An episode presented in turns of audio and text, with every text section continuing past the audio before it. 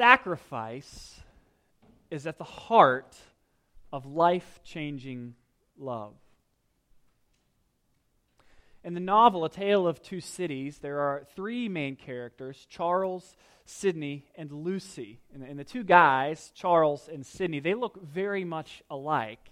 And in fact, they have affections for the same girl, who happens to be Lucy. Lucy chooses and marries Charles. They have a child. In the setting of the story, it's in the French Revolution. And Charles, who is French, he's a French aristocrat, in fact, uh, is eventually arrested, imprisoned, and sentenced to die by guillotine. At the end of the novel, Sidney, who is English, visits Charles the night before he's supposed to be executed. He offers to exchange places with him. Charles refuses, but Sidney has him drugged and smuggles him away into a waiting carriage. Then Sidney takes Charles' place. Charles and his family escape afterwards into England, and, and all is well with them. And that night in the prison, a young seamstress who's also condemned to die comes up to Sidney. She begins to talk with him, thinking him to be Charles. And she realizes it's not him. And when she does, her eyes widen and she asks, Are you dying for him? And Sidney responds, And his wife and his child. Hush. Yes. The seamstress then confesses that she is terribly frightened. She's not sure she will be able to face her own imminent death. And she asks this brave stranger if, if he might hold her hand until the end. And when the time comes, they both go to death hand in hand. She finds herself, though, composed, even comforted and hopeful, as long as she keeps her eyes on her brave companion. The girl in the story is indeed sinking under the weight of her trial. Her strength is giving out, but, but then she's smitten by wonder as she beholds Sydney's substitutionary sacrifice. This emboldens her and enables her to face the ultimate test. It's moving, yes. But the true story of the gospel goes one better. It's not just a moving fictional story about someone else, it's a true story about us. We're actually in it. Jesus has come to us in our prison, and despite our unwillingness to be saved, has taken our place. The seamstress was moved by a sacrifice that, that wasn't even for her. How much more so can we be empowered by the discovery that Jesus has given himself for us, that he's changed places with us? This glorious truth that Jesus has changed places with us is embedded within our text today. And it's in this text we will see our good and mighty and innocent King be silent and bring about his own crucifixion so that he might bring about our freedom. Jesus is going to die the death he predicted he would die throughout his ministry. But it would be a death that defeats death itself, a death that he will get up from. We're going to be in Mark chapter 15, verses 1 through 15 this morning. And the main idea, which I've already kind of shown my hand on a little bit, is that Jesus is delivered over to death so that we can be delivered from death. More plainly, Jesus changes places with us. He suffers in the place of sinners. My exhortation to you is that in response to this, we ought to roar in adoration of the life changing love of the silent lamb. And, and I hope to, to guide you into a sense of astonished gratitude this morning that astonished gratitude that's at the very heart of the Christian experience. And I hope that as we consider this text together, that you with me will be overwhelmed at God's extravagant grace. We're going to go through it in, in, two parts this morning. We're going to look at Jesus as he's delivered over to Pilate in the first five verses, and then the rest of it will be concerning ourselves with Jesus being delivered over to crucifixion. So, Jesus delivered to Pilate and Jesus delivered to be crucified. Let, us pray together. Uh, gracious Heavenly Father, we pray that you would give us clarity in these things, that you would uh, correct our hearts where they're wrong, that we might uh, get more in step with your Holy Spirit. Father, we thank you that this is a true story, that the gospel calls us to hope and not hype, that indeed you call us to believe, not to make believe. And so, Father, we pray this morning that you would make our passion for you hot as we consider a story that explicitly displays the deep and glorious truth of the gospel that you have changed places with us, died for us, so that we might live. You are good. And we pray all these things in your name. Amen. Let's put all of this into context as we get ready to approach the 15th chapter. Jesus has endured a treacherous betrayal. He's been bound in an illegal arrest, spent the night weathering illegal judicial proceedings before the Sanhedrin, and now, as the sun rises, he prepares to face trial again, this time before Rome. The Sanhedrin's fraudulent kangaroo court determined that Jesus was guilty of blasphemy, and indeed he, he would have been if he were not the Son of God. But it is a crime that, according to Jewish law, required the death penalty. And, and s- since the religious leaders have no right to exercise capital punishment under the power and authority of Rome, they needed the Romans to execute Jesus. And so they bring Jesus before Pontius Pilate, who is a Roman governor, with the hopes of having Jesus killed. And the charges that they will bring against Jesus, we know from Luke's account, are like this. This is how they presented him to Pilate. He's been misleading our nation, that is, inciting our people to revolt, forbidding us to give tribute to Caesar, which, if you remember, that's an outright lie. We talked about how Jesus said, Render to Caesar what is Caesar's. And further, they added that he was saying he himself is Christ, a king. We might ask, why these charges? The religious leaders have convicted Jesus of blasphemy, right? But Rome, that, they wouldn't care about blasphemy. They wouldn't find that as an offense that would merit the death penalty. And so they're trying to convince Pilate that Jesus is a political revolutionary that poses a threat to Rome. They want to convince Pilate that he's a king, a rebel. And so as Jesus takes one step closer to the cross, as he moves deeper into this hour for which he was born, we find that everything is unfolding just as he said it would. Remember in Mark chapter 10, verse 32. And they were on the road going up to Jerusalem, and Jesus was walking ahead of them, and they were amazed. And all those who followed were afraid. And taking the twelve again, he began to tell them what was to happen to him, saying, See, we are going up to Jerusalem, and the Son of Man will be delivered over to the chief priests and the scribes, and they will condemn him to death. Check. And deliver him over to the Gentiles, that is Rome, Pilate. And they will mock him and spit on him and flog him and kill him. And after three days, he will rise. Everything is unfolding just as he said it would. And so we come to verse 1 of chapter 15. As soon as it was morning, the chief priests held a consultation with the elders and the scribes and the whole council. And they bound Jesus and led him away and delivered him over to Pilate. And Pilate asked him, Are you the king of the Jews? And he answered him, You have said so. Pilate here cuts to the chase, right? He's not concerned about these other tertiary charges. He wants to know, Jesus, are you a king? And the interesting thing here, the remarkable thing, we talked about it a little bit in Sunday school. I, again showed my hand like a movie trailer that then spoils the actual movie for you. Uh, so remember, guys, if you're bored, read, read in Numbers. Uh, the, what Mark has done here is he's actually taken a Christological confession and he, he's put it in Pilate's mouth. If you were here last week, you remember that the question posed to Jesus, Are you the Messiah? was a confessional question in the mouth of the high priest. So that the high priest said something akin to, You were the Messiah? Question mark.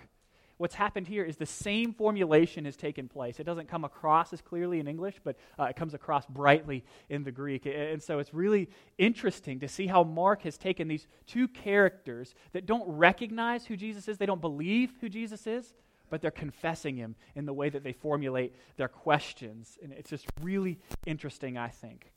It's as if Pilate too says, You are the king of the Jews. Question mark?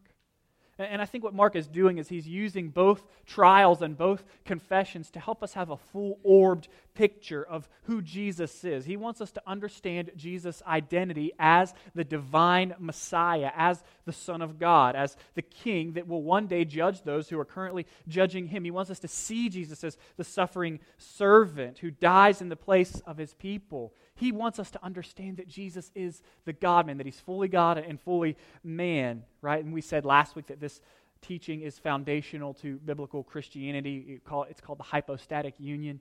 Uh, I'm not going to belabor the point here because we talked about it at length last week. Uh, so if you want to learn more, you can go back and review and listen to last week's sermon because an encore rap performance isn't forthcoming at this time. I know that you guys want that, but uh, I can't do it once more. Uh, Maybe in a few weeks I'll get my courage back up. Uh, anyhow, Pilate confesses to Jesus, You are the king of the Jews. And Jesus brilliantly answers him with some tact and says, You have said so.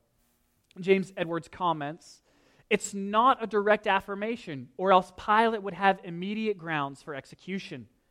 But neither is it a denial. The reply is suggestive, as if to say, you would do well to consider the question. I think that, that Jesus' intention here is really something like, Yes, I am a king, but not the kind of king you are thinking of. I'm the kind of king that comes to be conquered for his people, not the kind of king the Jews expect, not the one that will conquer Rome. See, he knows that Pilate doesn't understand. His, his kingdom is not of this world. You have said so, Jesus answers. And it's at this point we read verse 3. And the chief priests accused him of many things. And Pilate again asked him the question. I'm sorry, Pilate again asked him, Have you no answer to make? See how many charges they bring against you. But Jesus made no further answer, so that Pilate was amazed. The, the interrogation of Jesus continues here, but Jesus is done answering questions, and that's to Pilate's amazement. Pilate's amazement is the result of the fact that Jesus could exonerate himself simply by speaking up. But further, because he knows that Jesus is innocent. Pilate, see, Pilate wasn't born yesterday, right? His political acumen enables him to discern that Jesus has been brought before him not because of criminal activity, but because of envy. Drop down to verse 10 real quick, and we're going to come back up. Uh, this is where I get that from. He says, for he, referring to Pilate, perceived that it was out of envy that the chief priests had delivered him, that's Jesus, up. So it's out of envy that Jesus is before him. Pilate recognizes this. That's why he's, he's blown away that Jesus doesn't speak in his own defense. Envy is an interesting feeling, though, isn't it? Sure, sure, none of us have ever experienced it, though, so I'll explain it to you what it might be like. Envy is the feeling of wanting to have what someone else has and then resenting them because they have what you want. Mark reveals to us that this is the, the primary motivation behind the chief priest killing Jesus. They desire to have what Jesus has, and they resent him. Envy is it's ugly, and I think that it's birthed from a sense of uh, discontentment, which ultimately is the result of the idolatry that is indigenous to all of our hearts. Let me explain what I mean. We resent someone for having something we don't, when we do that, what we're saying to ourselves is, I deserve that something, and if I had it, I would be happy. And certainly that person doesn't deserve it. I think when we envy, where we're saying two things primarily, the two most important things we're saying is God is not satisfying me. He's somehow misappropriated resources, so I don't trust him. He doesn't satisfy me. And we're saying something else will satisfy me. So, in the case of the religious leaders, they're not satisfied with God, and they believe that they would be happy or more satisfied if they had what Jesus does, which I think in this case is the crowds loved Jesus. He was greatly popular. And so I think they just would like to enjoy the same approval or appreciation. The, the text doesn't tell us what it is exactly they're envious of, but that would be my bet. At any rate, they are envious of Jesus, and it leads them to the insanity of killing Jesus.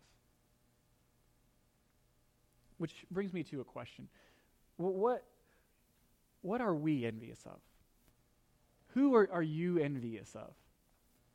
Has envy ever driven you to do something insane, sinful? Have you ever been envious of a brother or sister in Christ and decided not to associate with them? Gloria Furman writes of envy Envy shows up when we seek what is worldly. So we're envious when others have what we want.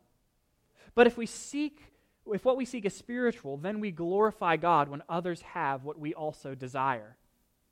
Envy doesn't become those who've been given everything in Christ to enjoy. We don't boast in who we are or what we can do or buy or wear or eat or whatever. We don't boast in any of these things because we don't need to. So let no one boast in men, for all things are yours, Paul writes. Jesus is both able and right to secure all things for us because he is the Lamb who was slain. The Father has given all things into the Son's hand, and everything exists for God, and all things are his servants. All of these things are his servants, the world and everything in it. Your inevitable physical death, your present circumstances, good or bad, your future, uncertain as it may seem, are all in the hands of an almighty God. And by virtue of being in his hands, they serve as your midwives. They're by your side helping to bring forth life and renewal of the Spirit in this age before Christ returns. We need to be reminded that no competitors stand in the way of the gospel good that God has for us in Christ. No circumstance or person can rob us of the spiritual blessings that God has promised us. Envy has no place. But sin steers our minds into irrational thought patterns, and the world confirms it we believe that we ought to cut off our nose to spite our face. And indeed, this is what we are doing when we envy or diminish a brother or sister in Christ who is our joint member in Christ's body. God's gift to others, God's gifts to others are his gifts to us. Why wouldn't we long for our brothers and sisters to flourish more and more? After all, no one ever hated his own body, but nourishes it and cherishes it. Jesus is God's gift to his people. He was the king the religious leaders had waited for, but they resented him, ignored his identity, and delivered him over to Pilate to be killed. I mean, because of their envy, Israel's religious leaders happily betray Israel's king into the hands of Israel's oppressor. This is, this is a cruel irony. Indeed, we said Pilate sees the truth of the situation and is amazed that Jesus does not speak up to exonerate himself. And Jesus' silence, again, is important to take note of because it signals that to us that he is indeed the suffering servant of Isaiah, and it certifies his innocence chose to certify his innocence. Jesus, he could get the charges dropped, he could save his life, but he calmly remains silent. This is the hour for which he came. His silence is not a silence of defeat, but a silence of surrender to God's sovereignty in his suffering. Jesus doesn't justify himself here so that he can justify us later. He allows himself to be delivered over to death so that we can be delivered from death. Jesus has his mind here set on fulfilling the will of God. He will go to the cross. He will become the suffering servant of whom it is written. He was oppressed and afflicted, yet he opened not his mouth. He was like a lamb to the slaughter and as a sheep before her shears is silent, so he did not open his mouth. Jesus, the uniquely innocent one, goes to suffer and die on the cross because of our guilt. He is innocent. We are not. We are guilty before the God of the universe. None of us has worshiped him completely. None of us have walked in step with his holy commands and statutes. All of us are guilty of listening to our feelings and our hearts rather than the word of God. All of us have sin. And all of us will stand trial before Christ. Every man and woman will stand before his judgment seat, before the one who came the first time to bear our judgment, that through faith in him we might have life. But the second time will come to bear judgment, and he will wield the sword.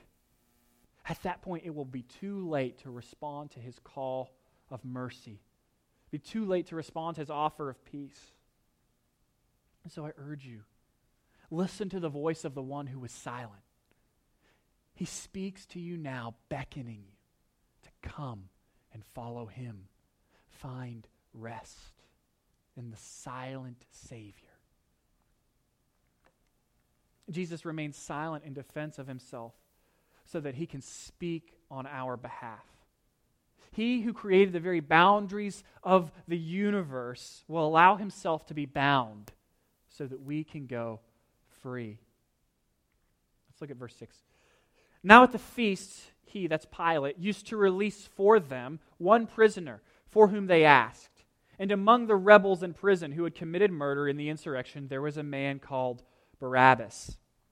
The crowd came up and began to ask Pilate to do as he usually did for them. In these verses, we're introduced to a man and a custom. The, the man we are introduced to, his name is Barabbas, and what we need to know about him right now is that he is a bona fide criminal. Talk more about him in a little bit. Uh, the custom, though, that's described, it has to do with pardoning the guilty. And it seems as if at the Passover, Pilate was in the habit of releasing a prisoner in order to gain support and goodwill from the, the Jewish people. They didn't really like Pilate, he oppressed them, did a lot of bad things. And so this was a way of him currying favor. And, another way to think of this, uh, the best illustration I found was that you can think of this a little bit like a presidential pardon, is, is what's going on. That Pilate, he possesses an authority to uh, expunge the record of any criminal that he so chooses. And so that's what's going on here. He's getting ready to grant kind of a presidential pardon to a criminal of the Jewish people's choosing. And so Pilate actually makes a suggestion whom he might deliver unto them. Verse 9. And he answered them, saying, Do you want me to release for you the king of the Jews? For he perceived it was out of envy the chief priests had delivered up Jesus, right? He knows Jesus is innocent. Verse 11.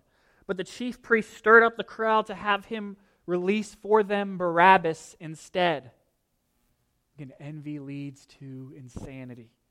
Chief priests are supposed to be the holiest of the holy. They're supposed to be an intimate relationship with God, yet they call for the release of Barabbas and shout for the state sanctioned murder of Jesus. We've made this application before, but it's, uh, it's an important one. Be careful who you follow. Not every so called Christian minister is, in fact, a Christian. Not every Christian leader teaches the true gospel of Jesus Christ. Just because someone is a religious leader, it doesn't mean that they are a friend to Jesus. And so we need to be careful who we learn from, who we trust, and who we follow. The corruption of religious leaders, it's not a, a thing of the past. There's still many who tout themselves as Christian ministers, but think very little of Christ. Just because someone achieves some impressive academic triumph and attaches letters to the end of their name, it doesn't mean that they're trustworthy or a true disciple of Christ. Heed who you follow. The chief priests and the crowd, they turn away Pilate's suggestion of releasing Jesus, though and they clamor instead for the release of Barabbas. Verse 12. And Pilate again said to them, Then what shall I do with the man you call the king of the Jews? And they cried out again, Crucify him. And Pilate said to them, Why? What evil has he done? But they shouted all the more, Crucify him. The man the crowd frees is described as an insurrectionist and a murderer. I mean, this is a rebel that's trying to lead a revolution against Rome. And in the process, he's killing Romans. I mean, he is a notable prisoner. Barabbas is a man worthy of death. Contrast him with Jesus, who is no rebel, no insurrectionist, no revolutionary. He, he's not killing anybody. And in fact, he has this nasty habit of raising people from the dead. So, how is it that the crowd is swayed to ask for Barabbas? I'd like to suggest that the religious leader propped Barabbas up as a truer Messiah than Jesus, right? This man is more Messiah than Jesus. At least he's taken up the sword against our enemy. He's proven he's worth his salt. What has Jesus done? Nothing. Remember, they're waiting for a Messiah that will conquer, not one that will be conquered. Barabbas is actually fighting against the enemy. Jesus is doing nothing. He won't even speak in his own defense. How can he defend you? He is no king, he is no true Messiah. He's a blasphemer. He hasn't made good on his word. Give us Barabbas. Crucify the wannabe king. It is interesting, too, to note the meaning of Barabbas' name. It means son of the Father. So when Pilate says in Matthew's account, which is parallel to this one, Whom do you want me to release for you? Barabbas or Jesus, who is called Christ? It's really an interesting question. So, do you want this man, the human Son of the Father, or this man, the divine Son of the Father? Do you want the divine Son of the Father, the human Son of the Father? And the crowd responds. We reject the holy Son of the Father.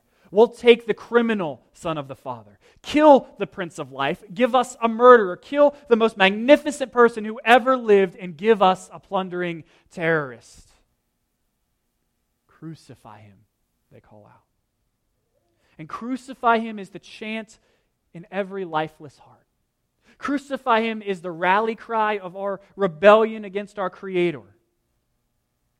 As the people cry out against Jesus, Pilate tries to, tries to be neutral and, and kind of free himself from the guilt of killing an innocent man by washing his hands, Matthew again writes. When Pilate saw that he was gaining nothing, but rather that a riot was beginning, he took water and washed his hands before the crowd, saying, I am innocent of this man's blood.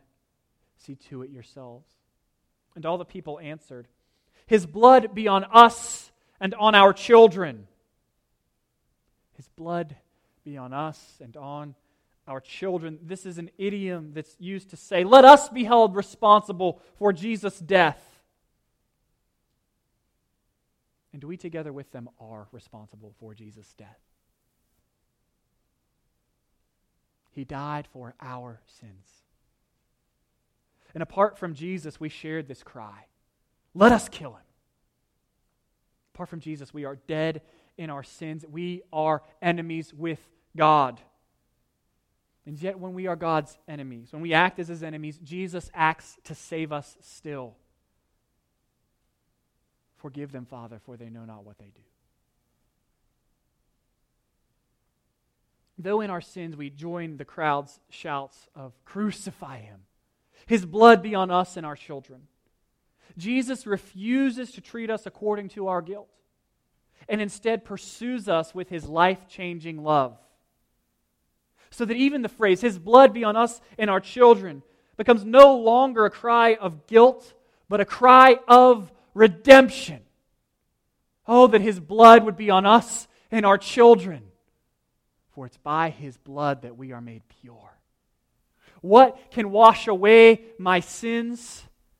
Nothing but the blood of Jesus.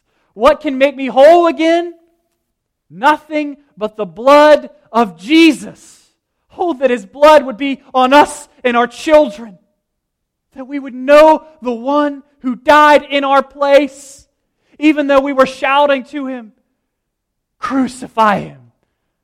Even though we wished for his death, he responded, Forgive them.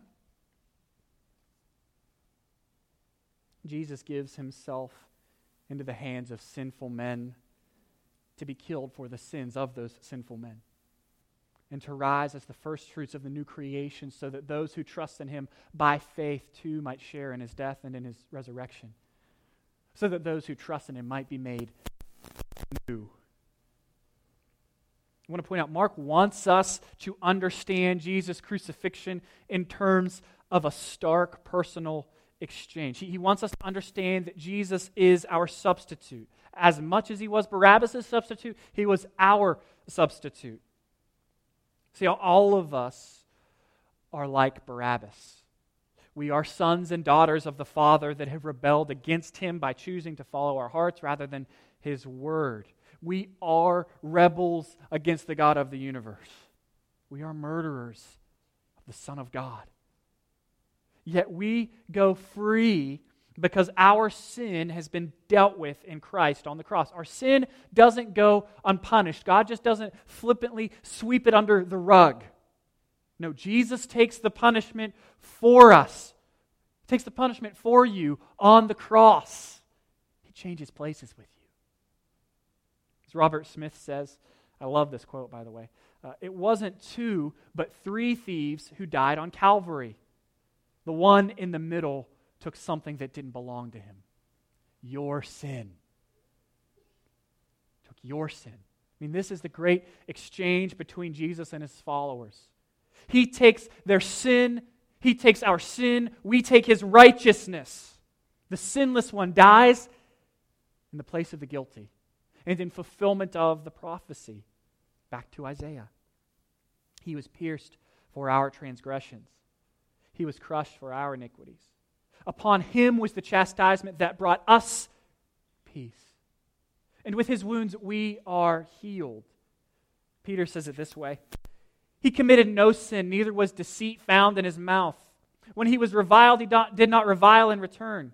When he suffered, he did not threaten, but continued entrusting himself to him who judges justly.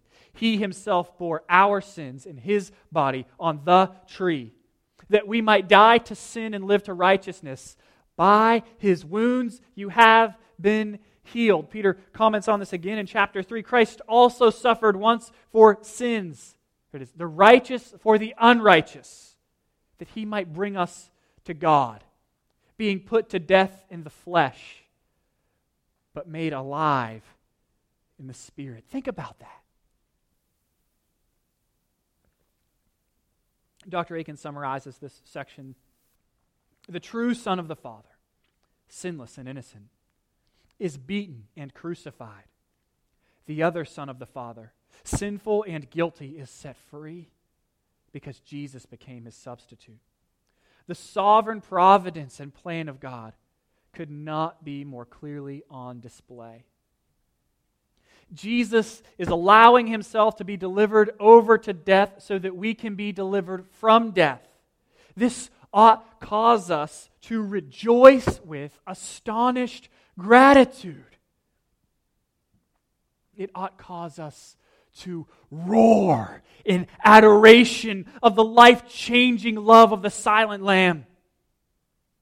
Ought cause us to love Jesus.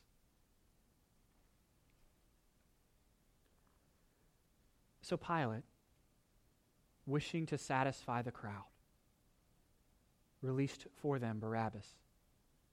And having scourged Jesus, delivered him to be crucified. Pilate had attempted to be neutral in the process, but he is not. In fact, his crime is maybe more repulsive than that of the chief priests and the scribes. I mean, at least they believed that Jesus was guilty of blasphemy before they sent him to death. Pilate knows Jesus is innocent when he sentences him to death. It's disgusting. It's horrifying. Even so, he attempts to wash his hands. But he remains guilty because he chooses approval over truth. Do you? Are you more concerned with the applause of culture and acceptance from others than you are with truth? Does the truth matter to you? Pilate chooses to reject Jesus by satisfying the wishes of the crowd and sentencing him to death. And what I want to try to point out here, maybe I'm not doing a great job of what I'm trying to get us to here is there's no neutral when it comes to Jesus. And the question that Pilate asked the crowd, it confronted him and it confronts all of us. I'm going to phrase it the way that Matthew does. What shall I do with Jesus who is called Christ? That's the question. What will you do with Jesus? Because if you haven't trusted in him, if you are not following him, your cry is still crucify him rather than crown him because he is the Lord of all. My prayer is that you will believe in and follow him because you care about truth. The whole Bible is written so that we might know the truth about who Jesus is, that we might know him and believe him. I mean, the Bible, it's a story that's entirely about Jesus, right? In the Old Testament, he is predicted. In the Gospels, he is revealed. In the Acts, he is proclaimed. And in the epistles, he is explained. All of it is about Jesus. It's to the aim of helping us get to know God. It's written to the end of helping us know the truth about our good and mighty King, helping us know that our God is the one who took on flesh. That Jesus indeed lived the life we should have lived, died the death we should have died, and rose victorious over death, proving his person and his power so that we might unite ourselves to him by faith and enjoy eternal peace together with him and his people. I mean, the truth that God has rescued us from eternal punishment the punishment that we had earned and adopted us into his family, made us co heirs with Christ, given us all things in Jesus, should lead us to exuberant worship. It should cause us to want to exalt him. It should cause us to roar in astonished gratitude. Hallelujah! What a Savior! It ought cause us to roar in adoration at how marvelously wise our God is, that He would leverage man's evil to bring about good. I mean, how wonderful is our God that He would use even the envious and evil high priest to offer a lamb that would finally and completely satisfy His just wrath. They made offerings for years and years and they had to return. This is the final offering of the high priest. He offers the lamb that can truly and finally atone for sins when Jesus is sent to the cross. Oh, church, that we would behold the Lamb of God who takes away the sins of the world and rejoice. That we might roar in adoration of Him and in anticipation of His return. He came as the lamb the first time, but he will return as the lion of the tribe of Judah. He is the Lord of all. And my prayer is that we would all have turned from shouting, Crucify him, to shouting, Crown him. That we would all delight that his blood is indeed on us and on our children, and has saved us from our sins and reconciled us to the God of the universe. He is good. He is worthy of worship. He's worthy of your whole life. He's worthy of your affections. And Jesus says, If you love me, you will obey me. He's worthy of us.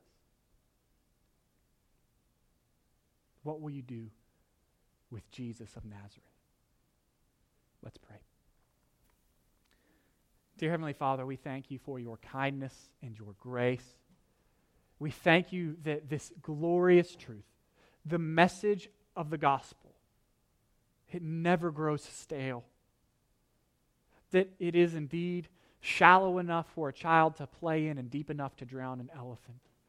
That the more we meditate on these truths, that you died in our place, that you changed places with us, the hotter our passion for you becomes the more dumbfounded we are by your greatness, the more we delight in the mystery of your person. God, help us to delight in you this morning.